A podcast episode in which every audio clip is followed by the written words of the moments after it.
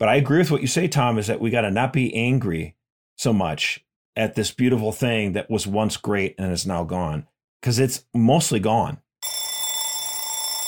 All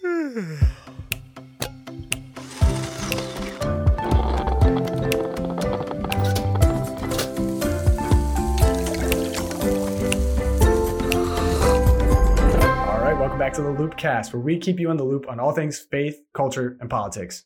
A few housekeeping notes. One, please, if you've been listening to us, subscribe on Apple Podcasts, Google Podcasts, Spotify, wherever you get your podcasts. Make sure you're going to get that notification every Thursday.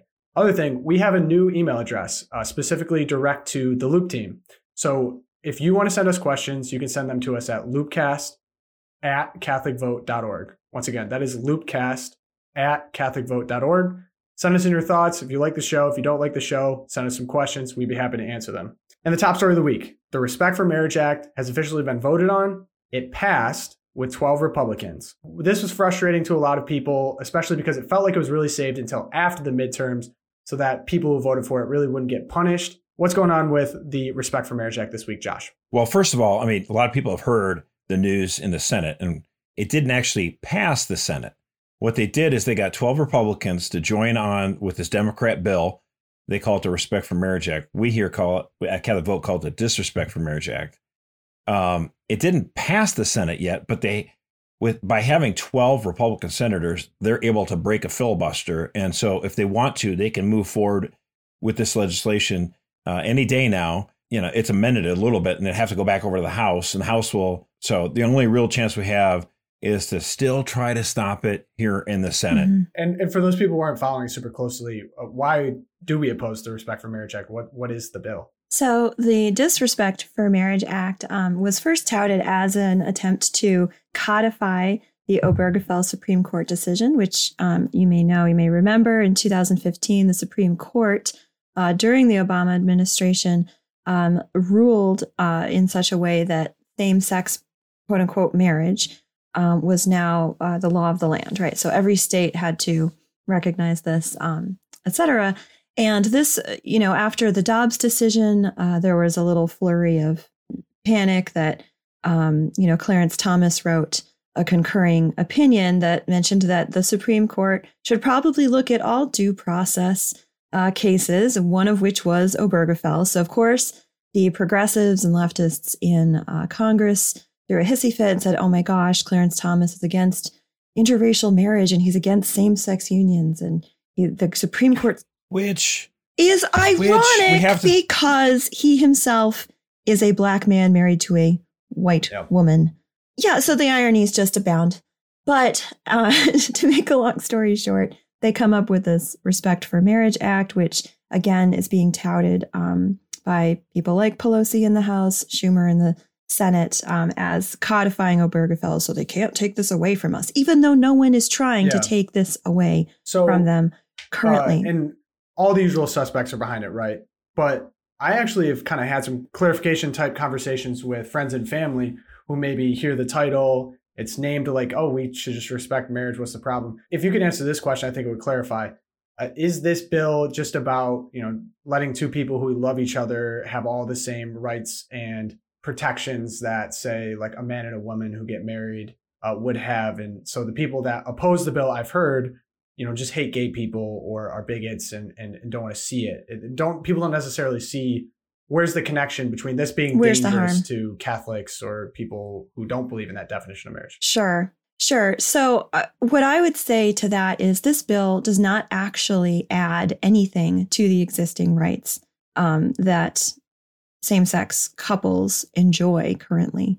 Um, the what it does do, and I, I would point everyone to, I'm going to link in the show notes, two excellent analysis. One by Ryan T. Anderson that was in uh, Fox News this week. Another, um, Kristen Waggoner at the Alliance Defending Freedom, really explaining what this bill does and the the danger in the bill, the harm that it does, is of course to um, people and organizations with sincerely held religious beliefs that um, marriage is an institution ordered to founding families, uh, and it can only be between a man and a woman as the one coupling in all of nature that produces the next generation.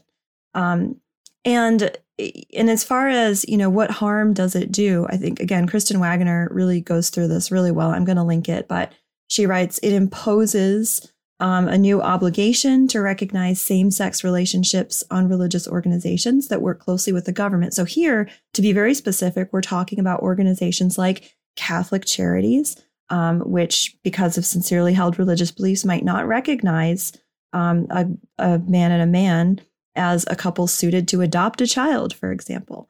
Um, it, so another harm, it creates new tools for progressive activists in the Department of Justice uh, to enforce that obligation. So again, it's it's adding a layer of um, it's adding a layer of pressure on those organizations that makes them vulnerable to lawsuits. Everything about them is is making sure that same-sex marriage in their minds is national policy. You get Congress to to approve it and the president to sign it. It's national policy. Mm-hmm. And so what they want to do is establish it in law and equate the belief, the deeply held religious belief that marriage between a man and woman, as you say, they want that to be seen in public and in our society as hatred towards uh, gays, and and and the think about it this way: if you wanted to start a Christian charity, would you ever, you know, hey, I want to start a Christian charity that that will not take care of black people, that right. will not take care of Asian people? People would freak out. How would mm-hmm. how would you do that? That's they should not be allowed to do that.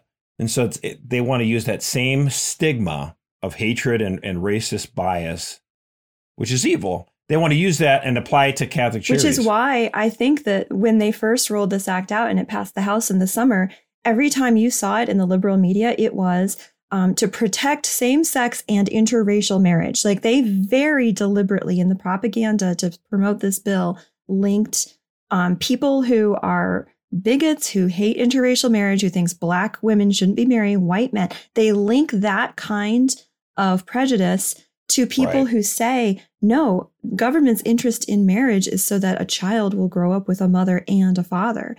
And linking those two together has been very Such effective, right? If they just if they said we're only going to get rid of ban interracial marriage, that would pass with like no one dissenting. Mm-hmm. it's like incredible. Right. But they linked them together for this reason. So so to be clear, the bill has not gone to a vote in the Senate yet. It has come up for a cloture vote, which you know how like in the Senate you need 60 votes to get something controversial yeah. passed because they have filibuster. Mm-hmm.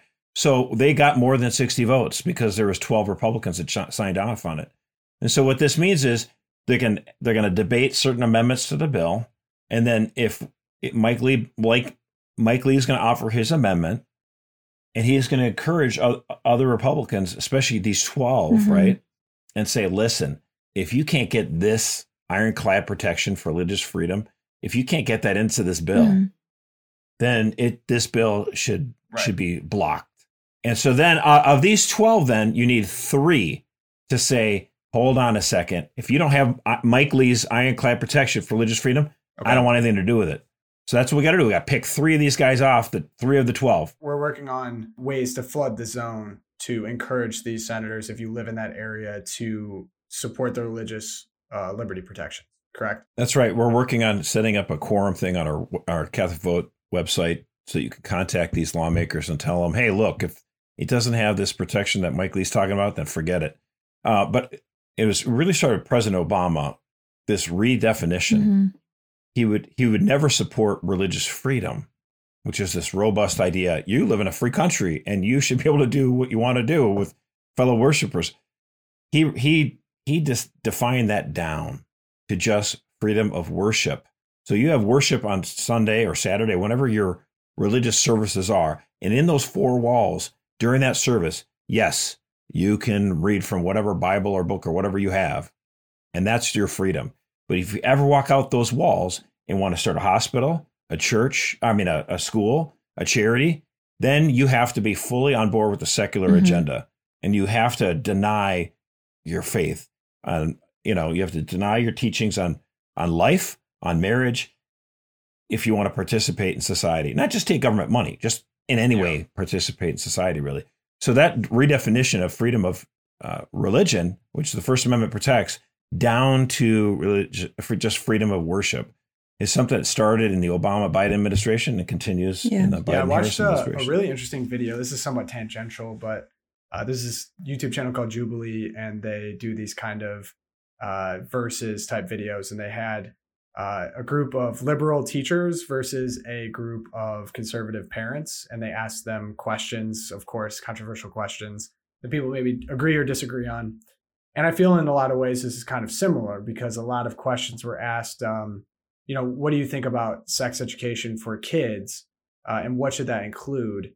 And the conservative parents were very much like, we don't want you to talk to our kids about sex at all. Like it, it shouldn't come up at all. Yeah. And then the parents are like, well, do you want me to deny the existence of t- if a kid has two dads or something like that, or or, or whatever? The teachers, the yeah. teachers, the, the, teachers were like, mm. well, you know, kids come in with different situations, and for us not to speak to them would be, you know, disregarding. But so there's like that. I feel like is kind of the the Trojan horse. But then there's, of course, later down the road, it came like, well, uh, what about specific sex acts? Can we teach them about that? And like, absolutely not. That's not appropriate. They're like, well, no. what you're talking about is pleasure based comprehensive sexual education. And we should be, it, because people's parents aren't raising them, we're, we have to raise mm-hmm. the kids. And so I don't know, it's hard for me because I feel like in a lot of ways we live in two Americas. And there's people that that don't want that to be discussed and they are raising their kids very intentionally and they have to send them into public spaces where now that's kind of a threat of happening people who now are entering the public square like in the respect for marriage act where you know there's people that just want to sincerely live their deeply held beliefs in society for example if i ran an adoption agency i, I wouldn't want to give kids to uh, a polyamorous relationship but according to mm-hmm. the respect for marriage act i would have to give kids to or then i would be sued it's it's interesting to me that the government feels the need to get involved to persecute a group of people whereas like why can't there just be an adoption agency started by people who do believe these kind of things and they can act how they want to act like but but then there'd probably be people on the other side upset about that too so it's really hard for me to see a, an end game to this kind of conversation because in a lot of ways it's like two americas right well, they always talk about tolerance too, but they're the ones that you know seek out religious uh, bakers and mm-hmm. tell them bake the dang cake, right? You know, and and you're like, if you know, if you're Jack Phillips, you're thinking, is there no other, no other cake shop in Colorado? like, really? You have nowhere else you mm-hmm. can go to? You are mm-hmm. obviously picking on him. And but the analogy, they don't care. The analogy they to me really is like, don't care. so they're talking about public schools, and so we're talking about the public square. And so, for example, like I think fully believe that I'm not willing to let my child be your uh, experiment fodder in the public system. Like mm-hmm. I am going to send them to either a Catholic school or I'm going to homeschool them, like whatever fits their educational needs, of course. But I'm just not willing to throw them to the public because there's this debate over what the public education should be. And in the same way, we're kind of having this debate right now about how should we treat the institution of marriage and, and how should the laws surrounding that affect, say, adoption, affect, say, uh, marriages in places of worship or in uh, wedding venues, things like that. And, and those are real mm-hmm. questions, but I don't know. Maybe I see the answer being more like just let people do what they want and then live and let And live. then, like, for example, if someone who does believe in polyamory or whatever wants to have a, a polyamory friendly wedding venue, like, more power to you. I'd never get married in there and never have a kid yeah, see, that's but... really nice. Like, that would be great, Tom. But the problem is that you know, human nature is such, and we're you see this like I don't know, you see it a lot on Twitter, but uh, you know, you see it everywhere too. Um, in real life, not just fake life. Most people want to just be left alone to do their thing, but there is a very loud and vocal cadre of humans who want to be affirmed. They want to be celebrated for what they do, and not to get too like spiritualized here or anything, but we are Catholic. And we know that when we do something that is against our nature, that is detrimental, that is harmful to ourselves and to others, we we want others to affirm us in our sin. We we want that, right? And if you don't, I'm going to blame you, right? You're the evil one. You're the one, you know, I, I want to be the righteous one. And I think you see that with this, you know, the LGBTQ agenda over the last 12 years, really that's just been this ramp up of ramp up. It's not like you know, 12 years ago, well, we just want to be allowed to marry the person we love. No, no, no. Like now it's you have to celebrate and facilitate me being with this person in a sexual relationship. In fact, your kids even have to watch me simulating sex acts on floats going down Main Street at the 4th of July parade. That's it's that sort of um And do you think that that happened because Yeah. we backed away from the public debate and we didn't give a good enough push for a traditional view of marriage? I think in part Well, I think the biggest problem was I, th- I think the biggest problem was that too many on our side just felt like, okay, whatever. You want to do your thing, do your thing, live and let the live. libertarian and I think that failure, philo- yeah. Well, yeah, and I think that just is classically naive. I mean, the fact is, if, if you have one side that just says live and let live, whatever, whatever you want to do, just do it, just leave me alone. The other side has the opportunity then to say, I am the good, Mhm. I am the right, I am the true. This is the real thing. And they are able to, you know, these guys are just cranky, grumpy, hateful, and they want to be left alone. Let's whatever Mhm. but we they they they then decided to enter the space because there wasn't a strong enough Christian voice in America to say this was you know wrong. Yeah. They were able to articulate the good, and in their sense, the good was you should be able to embrace whatever your yourself is, whatever your identity is, Your whatever truth. you know your thoughts and your passions and that you know your sexual desire is in- intimately part of your identity and anyone that tries to push back against Mhm. you is trying to undermine your personality and your and identity it's causing right? suicide and it's causing death and violence and right so they're able they're so they are they put their i think that's why they got they won the debate for the last Mhm. 10 12 years is because they had an, a, a a a holistic vision of what the good was and there's too few christians who are standing up Yeah. for what the true vision of the good and on our nature side abhors was. a vacuum and i do think as well absolutely I think that the church church organizations, so everyone from Catholic Charities to your Crisis Pregnancy Center, we have a really hard time explaining well and in a compelling way why we should be given the religious freedom, why marriage should be between a man and a woman. What we tend to do, if you read these court cases, and Helen Alvaré articulates this really well in her most recent book, but what we tend to do is we get sued or someone complains because, you know, like a Catholic high school fires a gay teacher. And what does the Catholic high school statement read? It says, well, church teaching says we have to, so we did. Mm-hmm. Like how how horrible and boring is that? So when that's the message that gets across to the greater public, of course they're going to side with the love is love crowd. You're like, well, It's bad like rhetoric. oh, you either yeah, it's just bad rhetoric. So- So, like, come on, Catholics, like they just think it's some old rule that needs to be updated and exactly like the well the vatican's Right. going to update that like pretty soon we won't have contraception or we've been here before you know um so they just think like it's all going to get better the catholics pretty soon they won't have that rule Yeah. so like why are they fighting so hard and it's you know the Cal- catholics in the public square and anyone who's listening who's in a position of representing a catholic school or organization or charity it's really important that we have a positive articulation not based on the bible or like the pope said or magisterial teaching but that this is why a society that supports a male and female lifelong union for the sake of children is a better society for Can I uh, can I put both of you on the spot here? I'm going to challenge both of you here, and maybe I'll get around to doing it too. I don't know. So if you had to put forth your positive vision for why it is best for society, best for America to have marriage between one man and one woman, uh, and then through the intimacy of that union comes children. If you had to do that for the general public right now, what would you say? societies for a long time have said this. Why have we decided to abandon it? I mean, the fact is, this is the only relationship that can create new human life. So we need to orient this as a special institution between men and women so that we make sure that men don't become deadbeats. Like you've created a new human life with this woman. You need to be, you know, you're in it for the long haul. If Mhm. I'm, Yeah. I'm tripping on my words, but I mean, the No, fact I think is, that's good articulation, and and Yeah, no and fault think- divorce definitely hurt society almost Oh, yeah. like irreparably. I mean, there's a there's a whole like domino effect. I still hate no fault Yeah, divorce more it. than I hate anything else. it was yeah. sort of like the domino tip, like no fault divorce, artificial. But I think what I would point out too, and this has been really interesting to watch the rhetoric in the wake of Dobbs, right? Where um, you know, some of the women who are very pro abortion, they're like, well, I'm going to go on sex strike. Like, no sex with me. You got to be my husband if you're going to have sex with me. If I, you know, You're can't so have close. abortion. You're Yeah. like, yeah, yeah, like just take the leap. That's Yeah. the positive articulation of marriage where a man and a woman reserve their sexual powers and pleasures for a lifelong committed union that is held up by the society around them.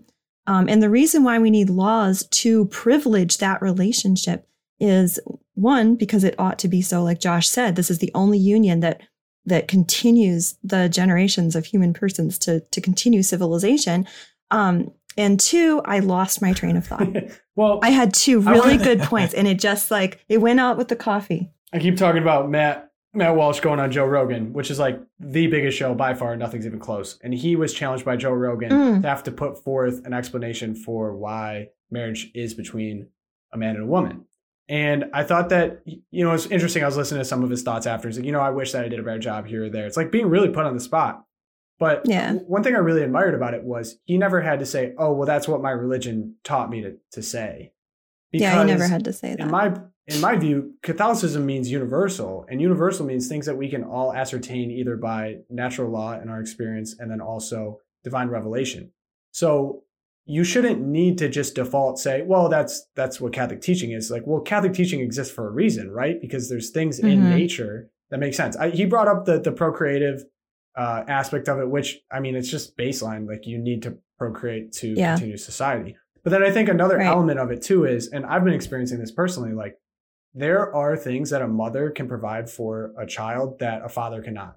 There are things that a father can provide for a child that a mother cannot. It's just the nature of men and women. And that's the beauty of marriage is that there's this combination of masculinity and femininity that give children what I would describe as the best possible conditions for upbringing. Of course, there's mm-hmm. bugs in that in, in that where there's you know times where it doesn't work out or whatever. But we're not talking about Yeah. individual cases. We're talking about on a whole as for society. And another thing where I really have seen things become really detrimental is the absence of fatherhoods in children, like in, children's lives. So, Mhm. for example, with the no fault divorce, now all of a sudden we have, uh, you know, you don't need a man. You can be a single parent. and yeah, I can't The stand government. that. Women don't need No, men. you can you can get a how woman needs a man like a fish needs a bicycle. I'm like, oh no, like all those sleepless nights. I am so glad my kid's father was right there. need is major air quotes, right? Because it's it shouldn't be about Yeah. need. It should be what is the ideal. We want to provide the ideal for people, and the ideal is obviously Yeah. not to be alone. Well, or or not even just to think of it as purely as the ideal. Just think of it this way. For children, we want to give them their best foot Mhm. forward, right? We want to give them their best shot at success. And having them in a home with a mother and a father living together and committed is the best foot forward they have. If if you see, look at all the different neighborhoods in the country, and what is the number one factor for like high crime? It's not race, it's not Fathers. income, it's the number of fathers. So neighborhoods that have very few fathers are almost always more violent. You know, and men are considered violent, and yet if you have a bunch of fathers, you have a lot less violence. It's just the nature of it.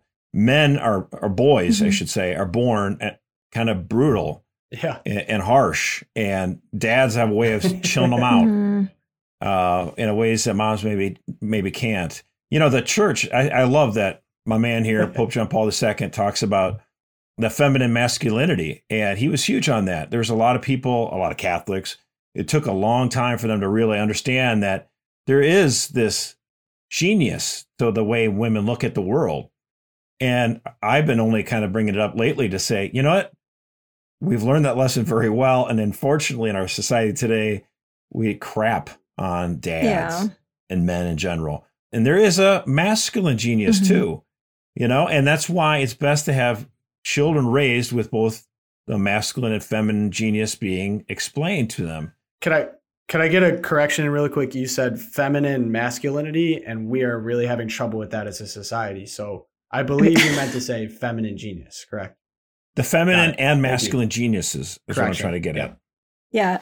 That was actually a book I wanted to write was the, the masculine genius, but then I had children and now I just rely on the masculine genius instead of talking. And now you it. now you have to spend your feminine genius raising good children, and they're all fantastic. Yes. So you know, one person that I'd recommend, and I honestly want to put it in the show notes. It was actually the inspiration for writing the Loop. Ryan T. Anderson. He's been on this train. He's been one of the the like white knights, I guess, of people who are of sincere religious belief to defend traditional marriage. I mean, going on CNN Piers Morgan, sitting him in the crowd, having to argue with Suzanne Orman, knowing that Yeah, everyone is going to hate him. And he was so calm. He just provided a rational explanation that was common sense. And the beauty of when you do that is you make everyone else look like kind of a jerk. I mean, he really did make Piers look like a jerk. He made Suzanne Orman look like a jerk. And so I think that's kind of a model, I think, going forward as it becomes less and less popular to hold traditional beliefs like that, um, just to stay calm and just to articulate what you really think. And of course, there's going to be a little bit of a fear of reprisal and how people judge you because we live in such a fly off the pan type society where you know you think everyone's Mhm. going to jump down your throat. But I, honestly, the more individual conversations I have about it, I think it's actually kind of a, a virtue building exercise for me, knowing that like, hey, I might really you know make someone angry, but what I read, I don't want to get to the gates and be like, well, I didn't, I didn't defend what I knew to be true. Yes, and especially since in this case, with both abortion and then also now with same sex marriage and trans issues, so often in this debate, the other side is pushing their views through intimidation. Mm-hmm. It's not like they're articulating these ideas perfectly and they're like, and society's going, oh, yeah, you got a good point there. They want to intimidate, they want to shut you down, shut you out, they want to ban you from social media, and they just want to make it seem like you know you're a child molester if you believe in the wrong thing yeah so they just absolutely embrace all these tactics and that's why we have an opportunity to kind of bring this up with people just to say now Yeah. what about this view what do you think about that and kind of you know gently push back at Mhm. this stuff so that because Generally, people are kind of agreeing with the the gen, the general term the general you know Yeah. m- movement uh just because of inertia or fear like oh it's just this big goliath we have no opportunity like yeah it's right. And, and I think the key too is don't just rely on being angry about, uh, you know, all the crazy stuff going on in the LGBT whatever or the trans movement or whatever. It's like you Mhm. need to actually sit down and articulate a vision for the good. And I think that's actually in a lot of ways harder than critiquing what's crazy and terrible. So I challenge you guys really think about it. I, I know that for people that are in the generation above me, like the baby boomers, say I'm Gen X, the baby boomers spent their entire life, the good conservative baby boomers who believe that marriage is between a man and woman, who believe that religion is for the most part a great thing for society, right? They look at what's going on in the world and it's to them, it's like watching a, a train wreck in, in slow motion over the course of their Yeah. lifetime.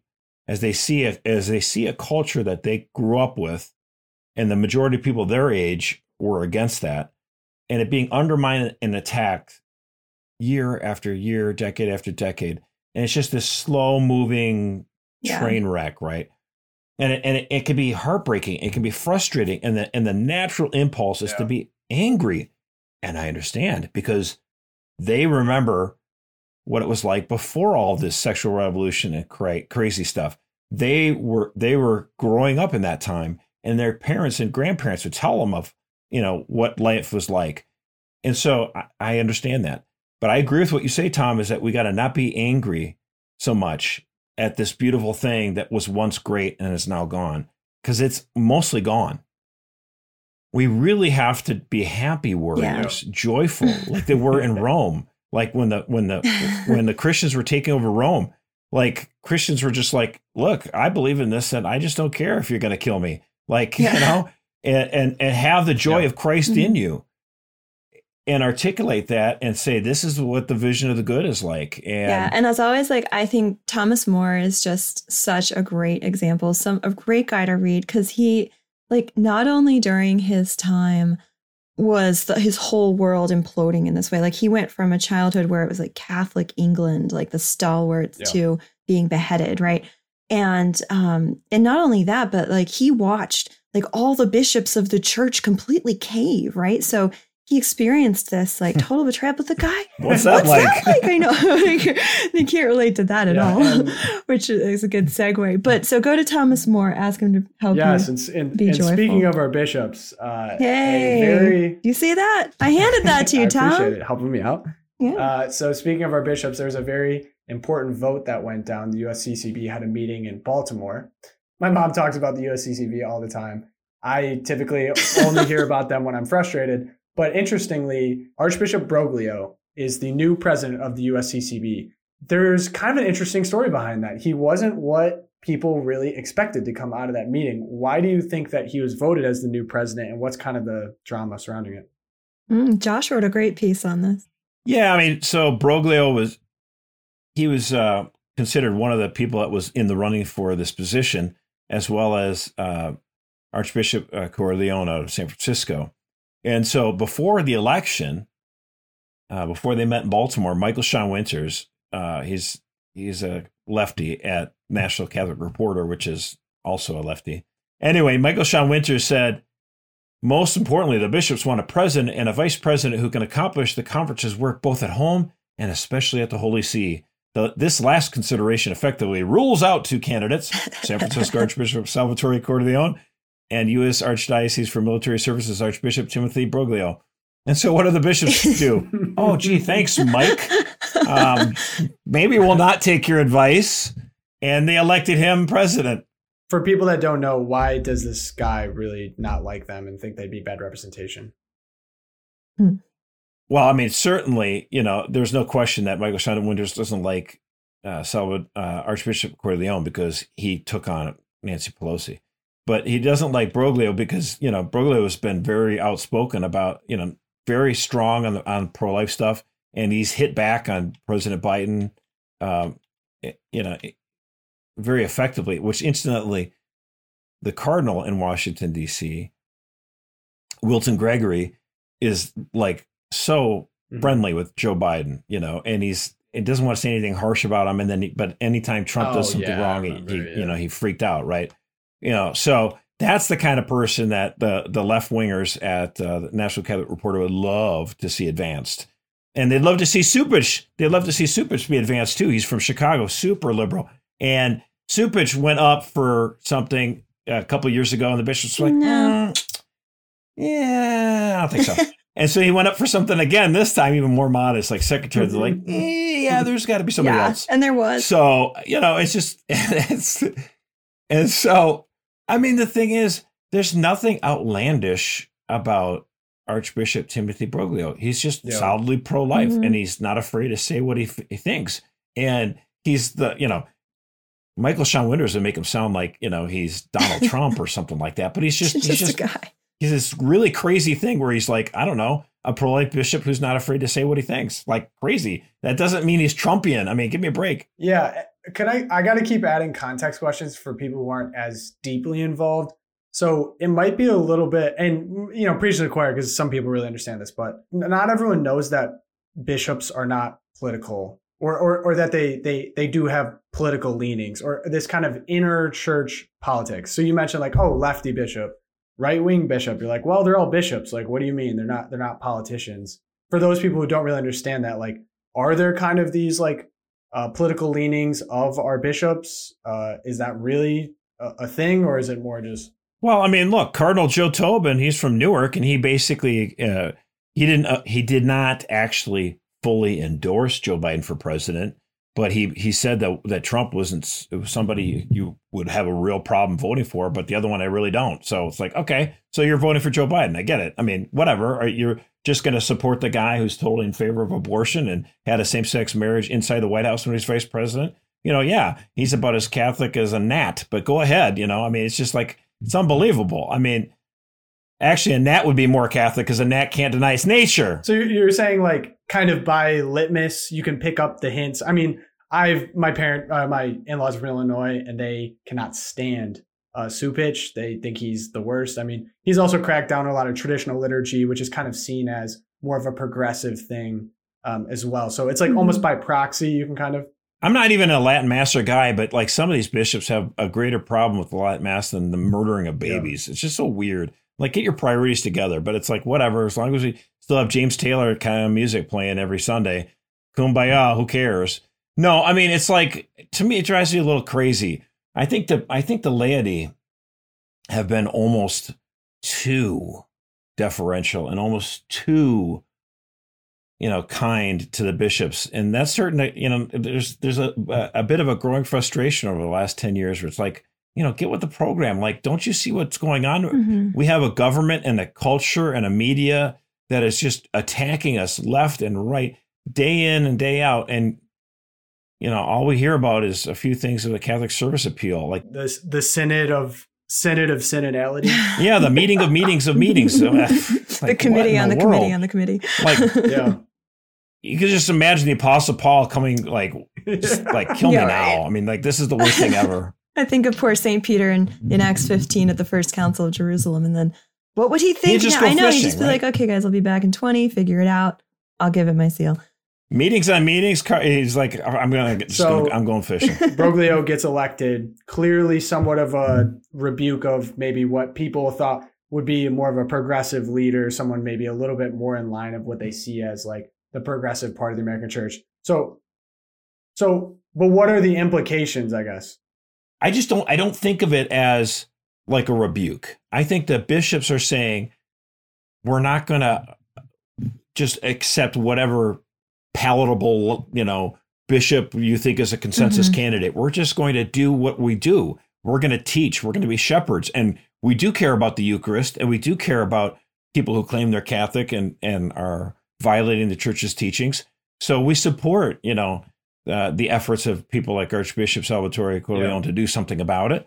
And we think, you know, Broglio pushing back at President Biden for being, you know, a maniacal, bloodthirsty promoter of abortion. Like, yeah, that's good. I mean, that's not Broglio's words; those are mine. But you know, the bishops are, yeah, I think it's mm-hmm. good. Let's get away from politics for a second. Okay. Happy Thanksgiving, everyone. We hope you're spending Happy it with your family and loved ones. Uh, we thought this would be a good opportunity to remix the Twilight Zone to the Thankful Zone. Prompt of today is what we've been thankful for in the past year because it's so easy, as I said, to kind of get caught in criticisms or this is crazy or this is terrible, blah, blah, blah. blah. But mm-hmm. I want to take the time to reflect what were some really good things that happened over the past year and do it in the style of the Twilight Zone where we each get a pick and we kind of get to riff off each other. So that's why I get to go first. I mean, there was some disappointments in, in you know in the election season, um, but I'm thankful that we were able to overturn Roe v. Wade this year. Amen. That is a 49 year old struggle. Mm-hmm. And that is something that I will always be able to look at 2022 and say, I am thankful that we were able to hold the line on that. Now we still have years to fight, but that's just. I'll always, it's one of those moments where I always remember where I was, you know? Like it. Yeah, I was going to ask you, where were you, oh, Tom? I, so, so now he doesn't remember. I actually was. No, I do. I remember it was awkward. Um, so I was in Chicago because mm-hmm. I was uh, working. I was doing some photography work, and I was like, "Oh, okay. You know, I'll, I'll have plenty of time. Today will be a slow day. I'll be able to set up my photography stuff, whatever." And of course, like I basically was looking at my wife and I was like, either today's going to be an insane day or today's going to be an easy day. And we'll know at exactly, you know, 10 o'clock when the Supreme Court decisions come out. And sure enough, it drops and it was like, whoa, like Roe v. Wade is overturned. Like this is insane. And I had uh, some video assets prepared. So I had to throw together a video. So we're kind of on the road and uh, I just stop at a coffee shop in Chicago, which, as you guys would imagine, is not the most uh, conservative friendly pro life state. And so, or pro life city. And so I stop in this coffee shop and I remember sitting just beaming ear to ear. The playlist was fire too. Like they were playing some Led Zeppelin. There, it was. I was just like having the head banging, having the best day of my life. And there was. I'm not kidding. Four middle aged women table over me crying. They were so upset that unborn babies would have to to live, and that people would not be able to end the life of their own children and they just were like crying arm over the shoulder like we need to find ways and you're like yeah and i was like yes this is amazing like i was having the best and i was like this video is so good it's going to be a gas and uh, they were talking about finding ways to get more women to illinois to be a sanctuary to, to kill people like this is the, one of the worst days of my life this is like I've never thought we would go backwards on this. They're stripping rights from women. They're getting more and more bad. And as they're getting more and more bad, I was getting more and more happy. And I was kind of like live slacking the conversation to some coworkers. I'm like, this feels so surreal. Like I'm on the other side. I'm on the inside. Like typing away. Like man, she just said this. This is insane. I can't believe she said. That. So anyway, I'll never forget it. Best day, one of the best days of my life. Well, we're thankful. So we're thankful. certainly we're not we're not thankful for their Yeah, attitudes. we, of course. we pray for their conversion, but we're thankful for Oh, obviously yeah. the It overturn was of Roe v. unbelievable. Wade. That Great. So, Erika, do you have one? I do. Um, it's not quite as noble and obvious as Josh's, but um, I I'm thankful this year for the Babylon Bee in my life. I I'm thankful for them on Twitter and off Twitter, and now at the end of the year on Twitter again. Um, so thank you, Babylon Bee, for putting your foot down, sticking it out, seeing it through. I'm glad you were vindicated. Not everyone is in this world on this side of the Jordan Yeah. but I am just really grateful for the whole story of the Babylon Bee this year. Have you seen the Have you seen the memes of like the Babylon Bee getting banned on Twitter? is like the first domino, small domino, and then the biggest one is Elon Musk buying Twitter, and it was just like, yes, and it's true in a lot of ways. I loved that one. But um, Yeah. you bring that up. Uh, I'm sorry, I have another story, but uh, I think that Seth Dillon, the CEO of the Babylon Bee, gave one of the best explanations for why satire needs to exist in society. And it, it was, I guess, I Mhm. didn't realize how uh, seriously he took jokes, like because Yeah. almost in their nature, jokes are kind of lighthearted, but he just gave such a profound like how satire is needs to be a protected part of society because there are ideas that actually deserve to be ridiculed and they're dangerous if Mhm. they're taken seriously. And so one of the greatest examples is like um, furries or like having people are like, oh, uh, we need to put kitty litter in school bathrooms because in the kids identify as cats.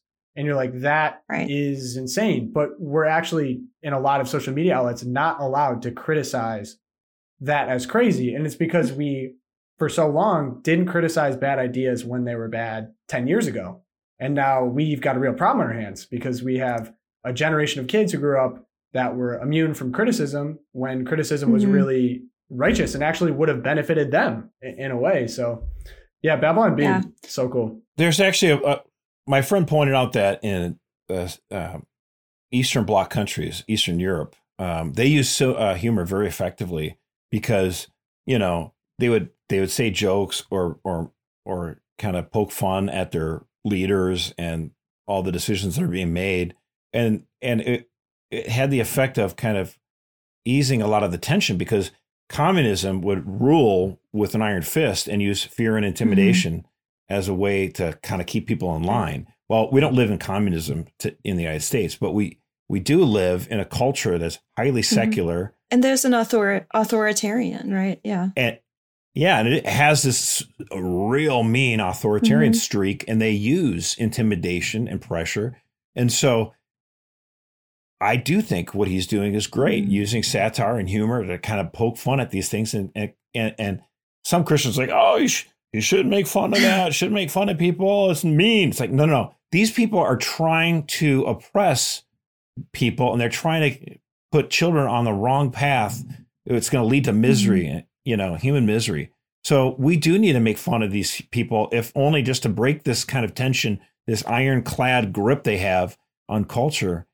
And then we can have a real robust discussion. But we can't even have the discussion unless we kind of Yeah. break that that ice. Yeah, I think he's right. I think they talk about the onion as kind of being the precursor to what they do. However, the onion actually went really lefty and they kind of like died It's out. not it's funny not funny anymore. anymore. It's really sad because it used to be really funny. It's like Saturday Night Live. Like it used to be such a tool for humor, and now it's just like, wait, what? That's funny. Well, I don't know about Saturday Night Live, but I'll say, like, with regards to humor today, Jon Stewart actually was funny, mm-hmm. okay? But I didn't like him. I remember he was on Saturday Night Live and he was given a whole set. This was 15 years ago or so. On and it, it was ideological. He was just trying to promote He's gay very marriage. preachy. So all these jokes about gay marriage and stuff like that, like make you feel like you're an idiot if you're against it. And I just thought these are unfortunately very effective. Uh, and I thought that was bad. But then, so he has his own his show, and then every person has come after him. Like Stephen Colbert was like, I'm going to be this buffoonish, you know, uh, example of like a Bill O'Reilly conservative type. And, you know, and now he's on CBS's Late Show. And then you got Seth Meyers and all these others, Trevor Noah, whatever. He's so bad. and every once in a while, they'll have a joke that's. How do you really feel? every once in a while, they'll have a So joke bad. that. Every once in a while, they'll have a joke that's kind of funny. But for the most part, what they do is not humor. They actually don't do humor. It's pointing at something they think is bad and mocking and ridiculing it and like laughing at it. It's mockery. It's not humor. Mhm. It's not even Yeah, like, real there's no attempt. satire is hard, and you you listen to Seth Dillon talk about it, and it's a real art for him. Um, they really work hard at being at the at the humor, and it's not just like pointing at something and being like, "Oh, that's really dumb." It's well, it's trying to get at a deeper uh, the truth underneath what's it crazy about it? to it expose the contradictions. It's- What's crazy about it is that th- th- someone brought this up in a great article, but so much of our society and so much of our news cycle in the last two years was begging for someone to make fun of it, begging for it, right? Like, how bizarre is it that everyone shut down for two weeks and we were calling people who delivered DoorDash heroes? You know, banging pots and pans for them to come out. Like we were locking people in rooms because we thought that they were going to be dangerous to what it's just like bizarre, hilarious. Oh, like Michigan. Here I'm in Michigan. You can go to Walmart and you can buy the emergency necessities like Mhm. milk and bread, but you can't Right. buy garden seeds. You couldn't buy paint. you know, and you can. I mean, it's just bizarre. And so it's like, okay, but I can still buy weed. You know, So anyway, my point, my point with that. it my was with it was is- allowed. So, like you're talking about the narrative, right? Well, it, it is narrative based and the mockery of pointing, Mhm. but they are going out of their way to go find things to point at and mock. But there's so much right in everyone's face that everyone sees, and it's like this is Mhm. ridiculous. It's like I feel like they finally came along and put a finger on the pulse of like this is ridiculous, and we're gonna make it really funny, and the point's gonna land, right? I mean, clearly to the point where they got banned on Twitter for being so on the nose with something that everyone sees as ridiculous, and that Rachel Levine is is going around saying that they're a man. I mean, that they're a, a woman when it's so I mean clear to be not that. Yeah, so he's a man. yeah. Um. Anyway, uh, great, great, thankful point. Well, and they uh, and to their credit, I like Babylon Bee because to their credit, Oh, they yeah. poke fun at everybody. They make good jokes about like Christians and you know, like yeah. yeah, exactly. And they like the you know the GOP announced a sweep, sweeping plan to lose as many Right. Senate seats as possible. You know, I mean, it's, yeah. it's funny. They I had mean, a really funny video. It was like Christianity Lite. Oh, or if yeah. you if you're tired of having to like read your Bible and work hard Don't at do it, it. Christianity Lite. It's really funny. And then it has like the side effects at the end. It's yeah, yeah. everyone go look Thankful. it up. I'll put it in the show Thankful notes. for some good, good thankful humor. for the thankful. Yes. Thank you, Babylon Bee. Um, so I'll round out the thankful. I not to be all gushy, mushy, gushy, but oh uh, no, not that. I'm really thankful for uh, the Loop audience. It's all you guys, We all the people guys. listening. Uh, I gotta say, like, there's been so many times this year where I don't know, work was tough, or the topics we were covering were just getting heavy, and like, so we have our customer service um, representative Sue, who's the best. I'll shout her praises. And we're all thankful for Sue. she would send some encouraging messages from people who email in and we're just like you are giving us a voice for people who just want to live sincerely catholic lives and feel like we we feel like we have someone out there swinging for us and it's not common in, in today's world. And so just to hear like all the positive comments like that it just really lifted me up i think when it was getting tough. And honestly the cool thing about it is it feels like kind of a community. We're really trying to make it more and more so a community but um, getting those kind of messages and then as we grow I, we're almost the loops almost to 350000 people. 350000 catholics are getting the same email every morning reading the same stories talking about the same things acting on the same like quorums and contacting senators taking part in um, donation campaigns that have completely changed uh, the scope of elections in this country take part in social campaigns like hide the pride. We had so many people send in pictures of taking absolute filth off their public libraries protecting children.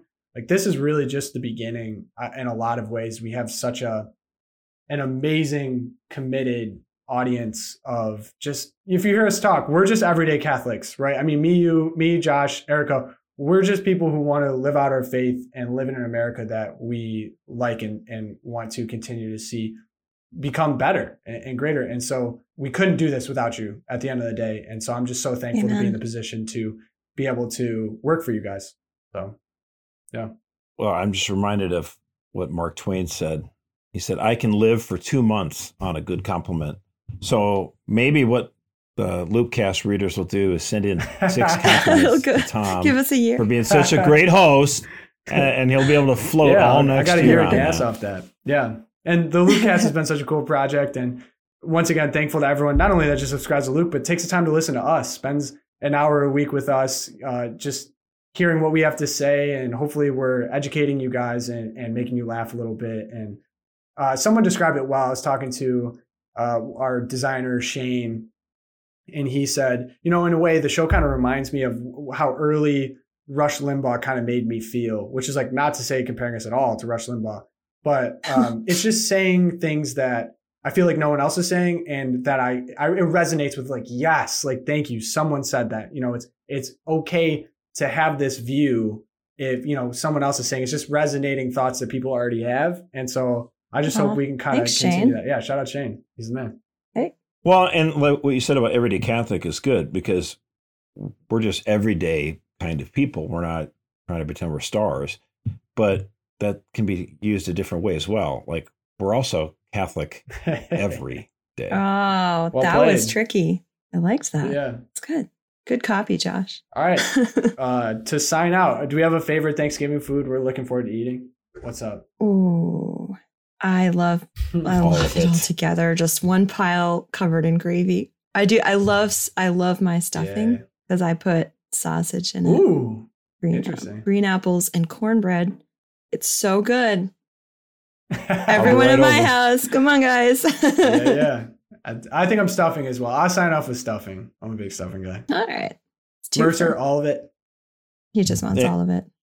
Yeah, but I mean, if you got that turkey smoked, Ooh. then it's a great, great day. Now we're talking. Yeah. I did That's, it last year and it was magnificent. That's amazing. I'm impressed. All right. Well, hey, great. hope you all have a great Thanksgiving. Know that we are all praying for you guys here. Hope you enjoy it with family and friends. Uh, as always, you can subscribe to the Loopcast on whatever platform you're listening on. And please take the time, leave us a review. We want to hear from you. Or you can email us at loopcast at catholicvote.org. We'd love to hear from you. Enjoy your Thanksgiving. Go get some rest. And send your recipes. Send the recipes. Hey. All right. We'll see you on the next one. Bye.